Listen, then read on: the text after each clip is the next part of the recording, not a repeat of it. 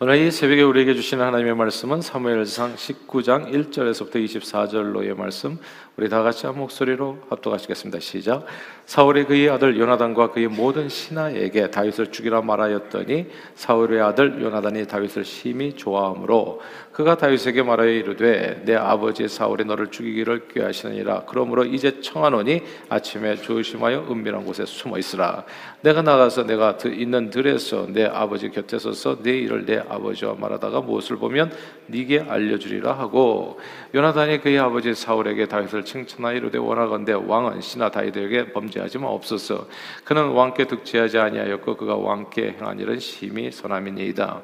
그가 자기 생명을 아끼지 아니하고 블레셋 사람을 죽였고 여호와께서는 온 이스라엘 위하여 큰 구원을 이루셨으므로 왕이 이를 보고 기뻐하셨거늘 어찌 까닭 없이 다윗을 죽여 무죄한 피를 흘려 범죄하려 하시나이까? 사울이 요나단의 말을 듣고 맹세하되 여호와께서 살아계심을 두고 맹세하거니와 그의 그가 죽임을 당하지 아니하리라. 요나단이 다윗을 불러 그 모든 일을 그에게 알리고 요나단이 그를 사울에게로 인도하니 그가 사울 앞에 정과 같이 있었더라. 전쟁이 다시 있으므로 다윗이 나가서 블레셋 사람들과 싸워 그들을 크게 쳐 죽임에 그들이 그 앞에서 도망하니라 사울의 손에 단창을 가지고 그의 집에 앉았을 때 여호와께서 부리시는 악령이 사울에게 접하였으므로 다윗이 손으로 수금을 탈 때에 사울이 단창으로 다윗을 벽에 박으려 하였으나 그는 사울의 앞을 피하고 사울의 창은 벽에 박힌지라 다윗이 그 밤에 도피함에 사울의 전령들을 다윗의 집에 보내어 그를 지키다가 아침에 그를 죽이게 하려 한지라. 다윗의 아내 미갈이 다윗에게 말하 이르되 당신이 이 밤에 당신의 생명을 구하지 아니하면 내일에는 죽임을 당하리라 하고 미갈이 다윗을 창에서 달아내리며 그가 피하여 도망하니라. 미갈이 우상을 가져다가 침상에 누이고 염소털로 엮은 것을 그 머리에 씌우고 의복으로 그것을 덮었더니 사울의 전령들을 보내어 다윗을 잡으려 하며 미갈이 이르되 그가 병들었느니라. 사울이 또 전령들을 보내어 다윗을 보라 하며 이르되 그를 침상채 내게로 들고 오라. 내가 그를 죽이리 라. 전령들이 들어가 본즉 침상에는 우상에 있고 염소털로 엮은 것이 그 머리에 있었더라. 사울이 미갈에게 이르되 너는 어찌하여 이처럼 나를 속여 내 대적을 놓아 피하게 하였느냐? 미갈이 사울에게 대답하되 그가 내게 이르기를 나를 놓아 가게 하라. 어찌하여 나로 너를 죽이게 하겠느냐 하더이다 아니라. 다윗이 도피하여 라마로 가서 사무엘에게로 나아가서 사울이 자기에게 행한 일을 다 전하였고 다윗과 사무엘이 나요스로 가서 살았더라. 어떤 사람이 사울에게 전하 이르되 다윗이 라마 나요스에 있더이다 하매 사울이 다윗을 잡으러 전령을 보냈더니 그들의 선지자 무리가 예언하는 것과 사무엘이 그들의 수령으로 선 것을 볼 때 하나님의 영이 사울의 전령들에게 임함에 그들도 예언을 한지라. 어떤 사람이 그것을 사울에게 알리며 사울이 다른 전령들을 보냈더니 그들도 예언을 했으므로 사울이 세 번째 다시 전령들을 보냈더니 그들 그들도 예언을 한지라 이에 사울도 라마로 가서 세구에 있는 큰 우물에 도착하여 물어 이르되 사무엘과 다윗이 어디 있느냐? 어떤 사람이 이르되 라마 나요스에 있나이다. 사울이 라마 나요스로 가느니라 하나님의 영이 그에게도 임하시니 그가 라마 나요스에 이르기까지 걸어가며 예언을 하였으며 그가 또 그의 옷을 벗고 사무엘 앞에서 예언을 하며 하루 밤낮을 벗은 몸으로 누웠더라. 그러므로 속담에 이르기를 사울도 선지자 중에 있느냐 하니라. 아멘.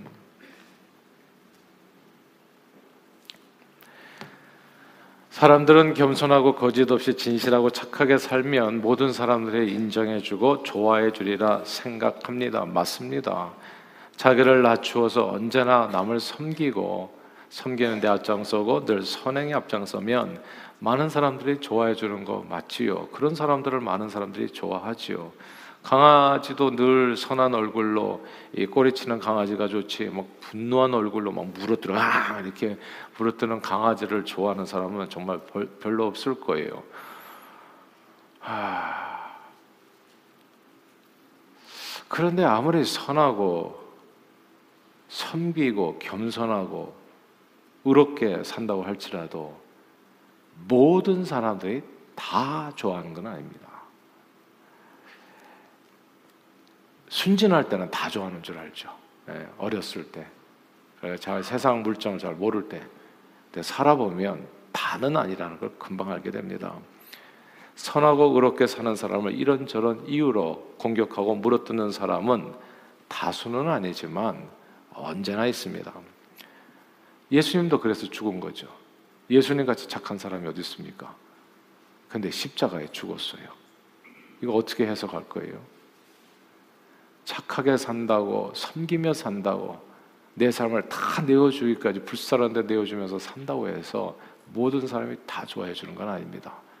이런저런 이유로 공격하고 물어뜯는 사람이 다수는 아니더라도 반드시 있어요. 다윗은 사울 왕에게 충성된 신하였습니다. 사울이 명령하는 것은 자기 아들을 돌보지 않고 모두 행했습니다. 다윗이 사울 왕에게 얼마나 착하고 충성된 사람이었는지는 주변 사람들이 다 아는 일이었습니다. 모든 사람들이 다 알아요. 그래서 뭐 많은 사람들이 다윗을 좋아했어요.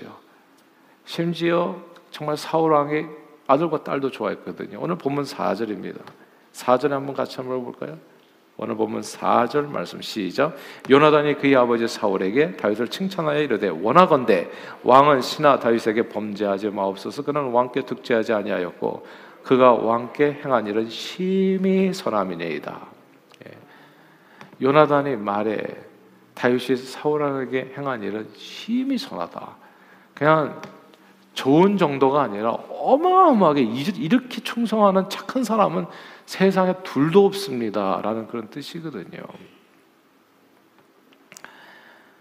다윗은 사울 왕에게 온몸을 바쳐 충성했습니다. 다윗의 충성은 모르는 사람들이 없었어요. 사울 왕 자신도 알았습니다. 그래서 이 요나단이 말을 듣고 하나님 앞에 맹세하죠. 다윗을 죽이지 않겠다고.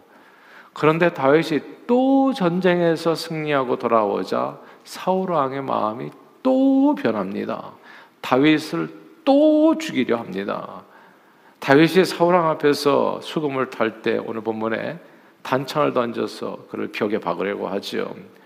그리고 다윗이 가까스로 왕의 창을 피해서 도망치니까 전령들을 보내서 다윗을 죽이려고 죽이라고 명령을 내립니다. 다윗이 뭐 하나 잘못해서 지금 죽음의 위협을 받는 것은 아닙니다. 다윗이 한 것은 심히 선한 일이었어요. 정말 착하게 살았어요.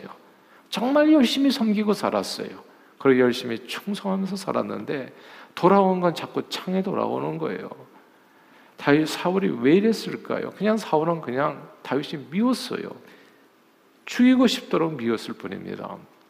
제가 늘 드리는 말씀이지만 사람 사랑하는데 이유 없고 사람 미워하는데 이유 없습니다. 여러분 왜 사랑하세요? 뭐 이유는 갖다 댈 수 있을 거예요. 이런저런 이유로. 그런데 감정이 먼저예요. 사랑을 하면은 이뻐 보여요. 상대가 이뻐서 사랑한 게 아니라 희한해요. 콩깍지 씌운다고 하잖아요. 사람 좋아하는데 이유 있습니까? 사람 미워하는데 이유 있냐고요.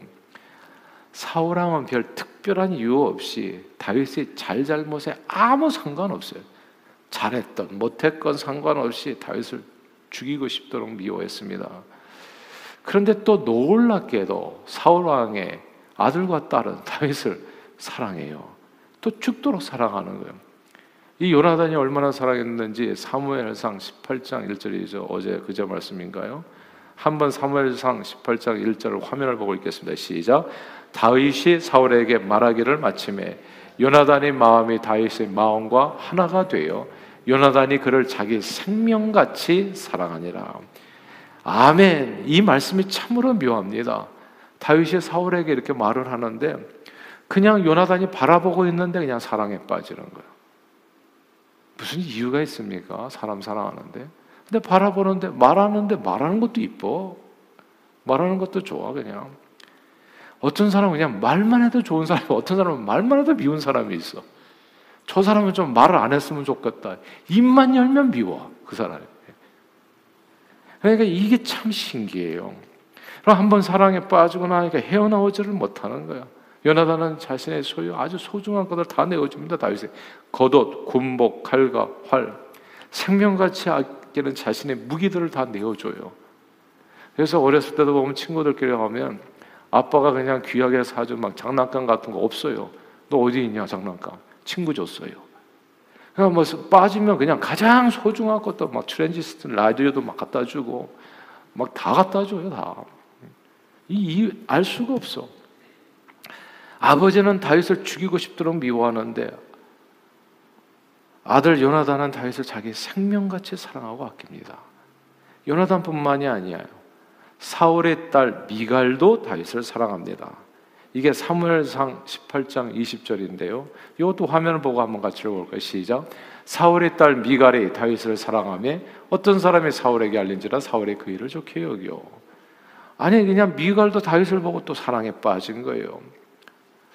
그래서 오늘 본문에 아버지 명을 어기고 죽을 고비에 있었던 다윗을 아버지에게 거짓말을 해 가면서까지 구원해 냅니다. 왜 사울왕은 다윗을 죽도록 미워하는데 요나단과 미갈은 다윗을 또 죽도록 사랑한 것일까요? 사랑하는 여러분 다시 말씀드릴게요. 사람을 사랑하는데 이유 없고 사람을 미워하는데 이유 없어요. 시험 드는데 이유 없고 항상 기뻐하는데 이유 없어요. 잘 들어보세요. 오늘 말씀 되게 중요한데요. 그런데요. 그런데 오늘 본문에 보면 이런 이유 없는 감정이죠. 알 수 없는 사람의 감정 뒤에 뭔가가 있다는 것을 우리로 하여금 깨닫게 해줍니다. 이게 오늘 말씀의 핵심이에요, 사실은. 이 말씀이 엄청 중요합니다. 우리 다 함께 구절을 읽겠습니다. 오늘 본문 구절입니다. 같이 읽어볼까요? 시작.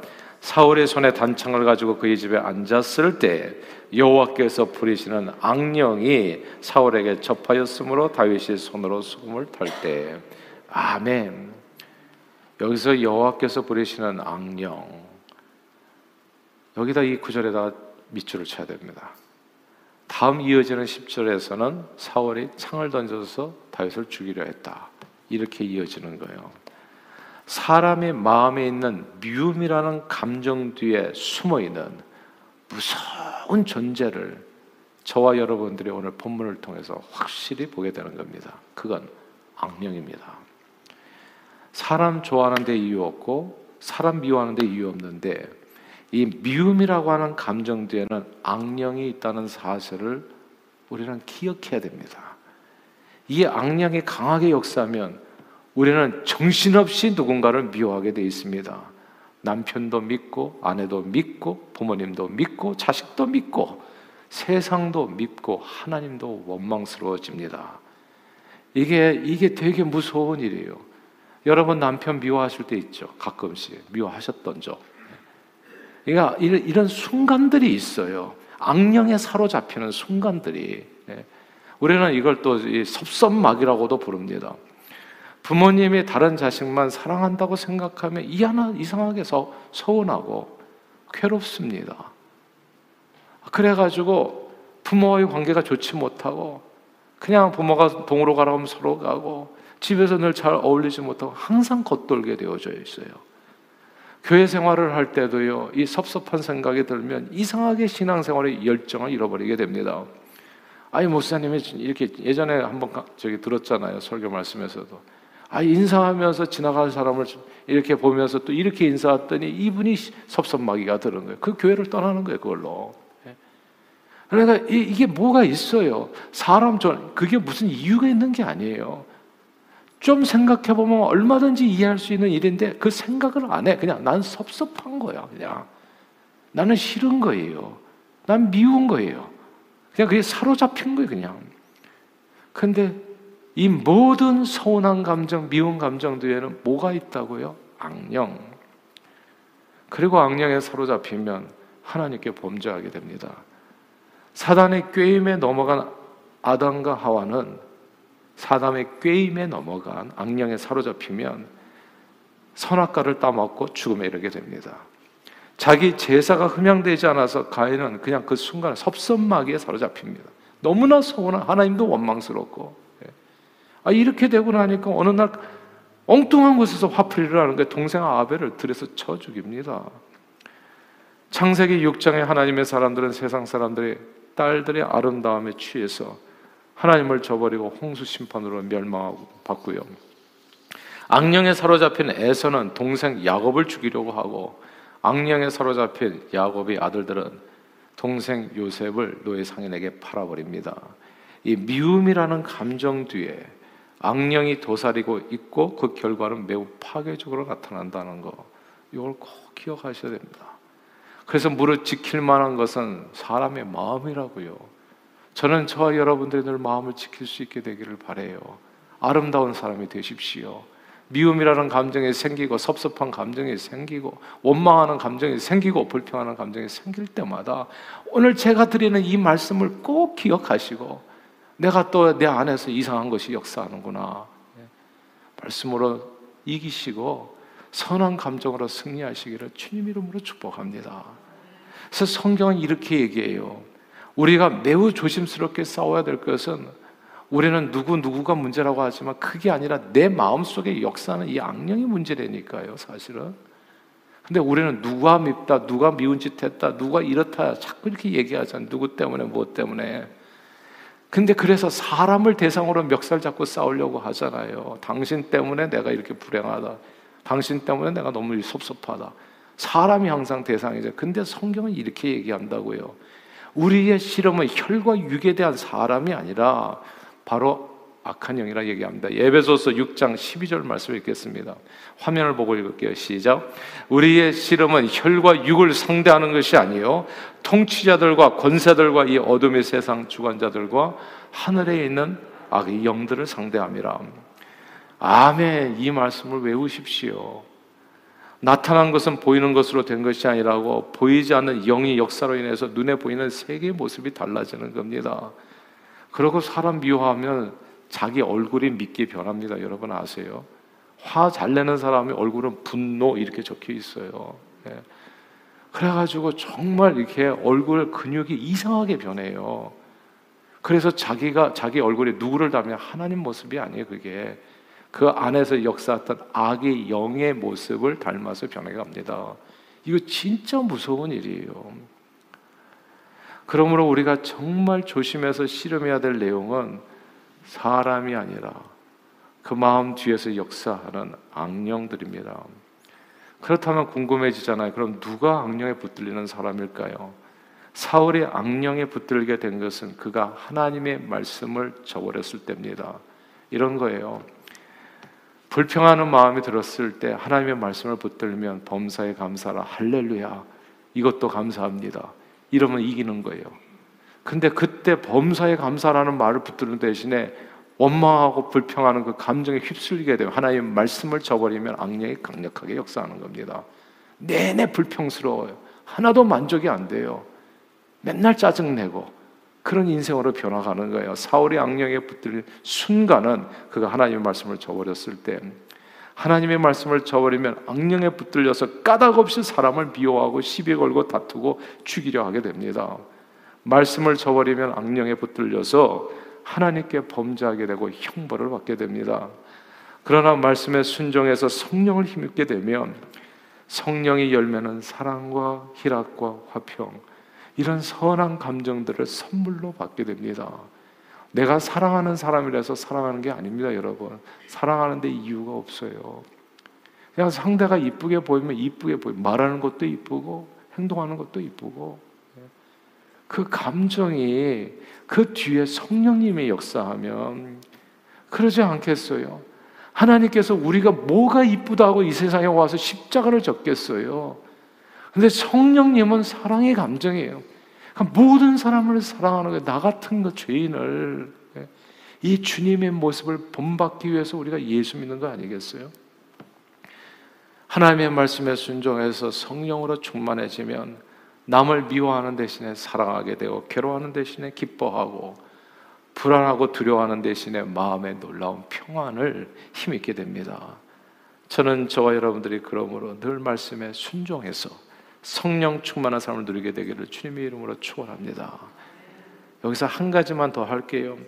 여기 사무엘상 19장 9절에 우리가 읽은 말씀에 보면 악령인데요. 이 악령이 여호와의 부리신 악령이라는 이 말씀이 매우 의미심장합니다. 자칫 오해하면 하나님께서 심술궂게 악령을 부리셔서 사람을 괴롭히시는가 이렇게 오해할 수 있는데 그 뜻이 아니라 이 말씀은 심지어 악령들까지도 하나님의 통치 아래 있다는 의미입니다. 사울이 악령에 붙들려서 아무리 죽이려고 해도 이 악령마저도 하나님의 통치 아래 있기 때문에 하나님께서 허락하시는 정도로만 다윗을 괴롭힐 수 있다는 그 의미입니다. 그래서 누군가에게 미움을 받을 때 너무나 괴로워하지 마세요. 다 이기게 되실 거예요. 그것은 하나님께서 허락하시는 정도까지만 나를 괴롭힐 수 있어요.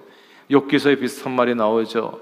저와 여러분들이 믿는 하나님은 사단과 악령까지도 제어하실 수 있는 가장 위대한 여호와이십니다. 오히려 사단과 악령은 여호와의 제어 속에 하나님의 사람들을 연단, 단련하시는 도구로 사용됩니다. 다윗은 사울 왕의 미움과 그의 아들 딸들의 그 사랑 안에서 미움과 사랑 속에서 사람이 단련돼서 정금같이 귀한 존재로 오직 하나님만을 의지하는 왕, 왕으로 세움을 받게 됩니다. 그렇다면 묻고 싶은 것은 늘 그런 질문이잖아요. 여러분의 심령에는 어떤 감정이 들끓어 오르십니까? 미움입니까? 사랑입니까? 앞으로는 어떤 감정이 올라올 때 꼭 기억하실 수 있게 되기를 바래요. 내가 지금 누구에게 붙들린 사람인가? 어떤 신에 붙들렸는가를 한번 생각해 보실 수 있기를 바랍니다.